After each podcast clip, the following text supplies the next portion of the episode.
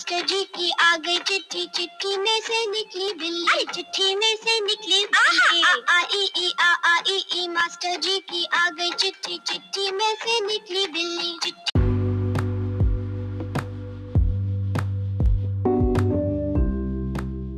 শুরু করছি আজকের পর্ব আজকের পর্বে নতুন একটি তথ্য পাবো যেটা ছেলেবেলাকে মনে করাবে এই স্কুলে কলেজে পড়ার সময় টেবিল বেঞ্চ বাজিয়ে গান কে না গেয়েছি বলুন তো?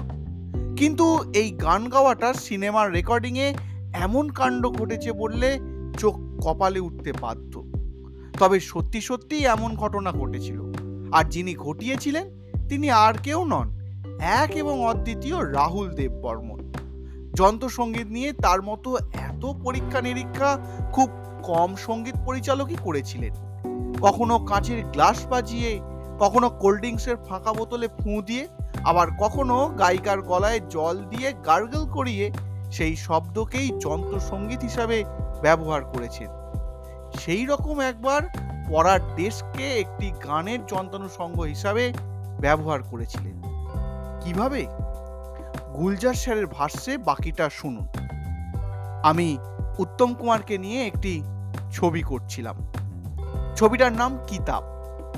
আমার অন্যান্য ছবির মতো সেই ছবিতেও পঞ্চমী ছিল সংগীত পরিচালক।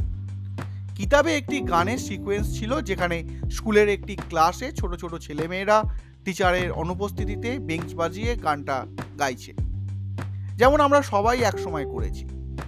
গানের কথাগুলো ছিল, আই মাস্টারজি কিয়া গিয়া চিঠি। আমি গান লিখে দিয়ে এসেছি।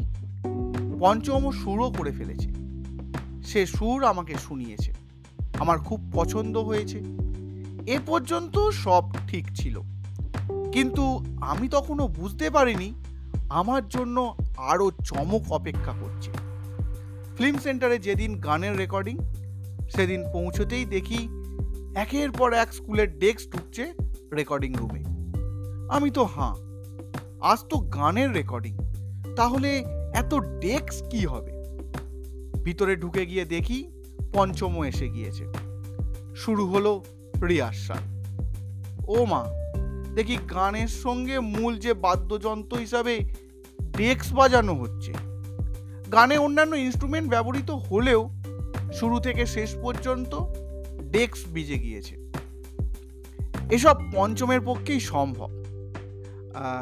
যদি বিশ্বাস না হয় বা কৌতূহল জাগে এই সম্বন্ধ মানে খবরটা পেয়ে, তাহলে ইউটিউবে এই রকম গানের, সেই গানের রেকর্ডিং এবং সিনেমায় যেটা ব্যবহৃত হয়েছে, দুটো দৃশ্যায়নই এখনও আছে। একবার খুঁজে নিয়ে দেখতেও পারেন এবং শুনতেও পারেন। ভালো লাগবে। কীরকম লাগল আজকের এই পর্ব? নতুন তথ্য পেয়ে অবশ্যই আমাকে জানাবেন। আর যারা নতুন শুনছেন, তারা অবশ্যই একটু রেটিংটা দিলে নতুন নতুন তথ্যগুলো খুঁজে পেতে এবং পরিবেশন করতে আরও ভালো লাগবে আপনাদের কাছে। এইটুকু আশা রাখি আর হ্যাঁ ইতি তোমাদের অর্ণব ইতিমধ্যে প্রতিলিপিতেও চলে এসেছে। যারা শোনার পাশাপাশি পড়তে চান, তারা প্রতিলিপি অ্যাপে আমাকে খুঁজে পাবেন তাহলে আর দেরি নয়, এখানেই শেষ করছি। দেখা হচ্ছে পরবর্তী কোনো এপিসোডে ঠিক এই সময়। ততক্ষণের জন্য টাটা।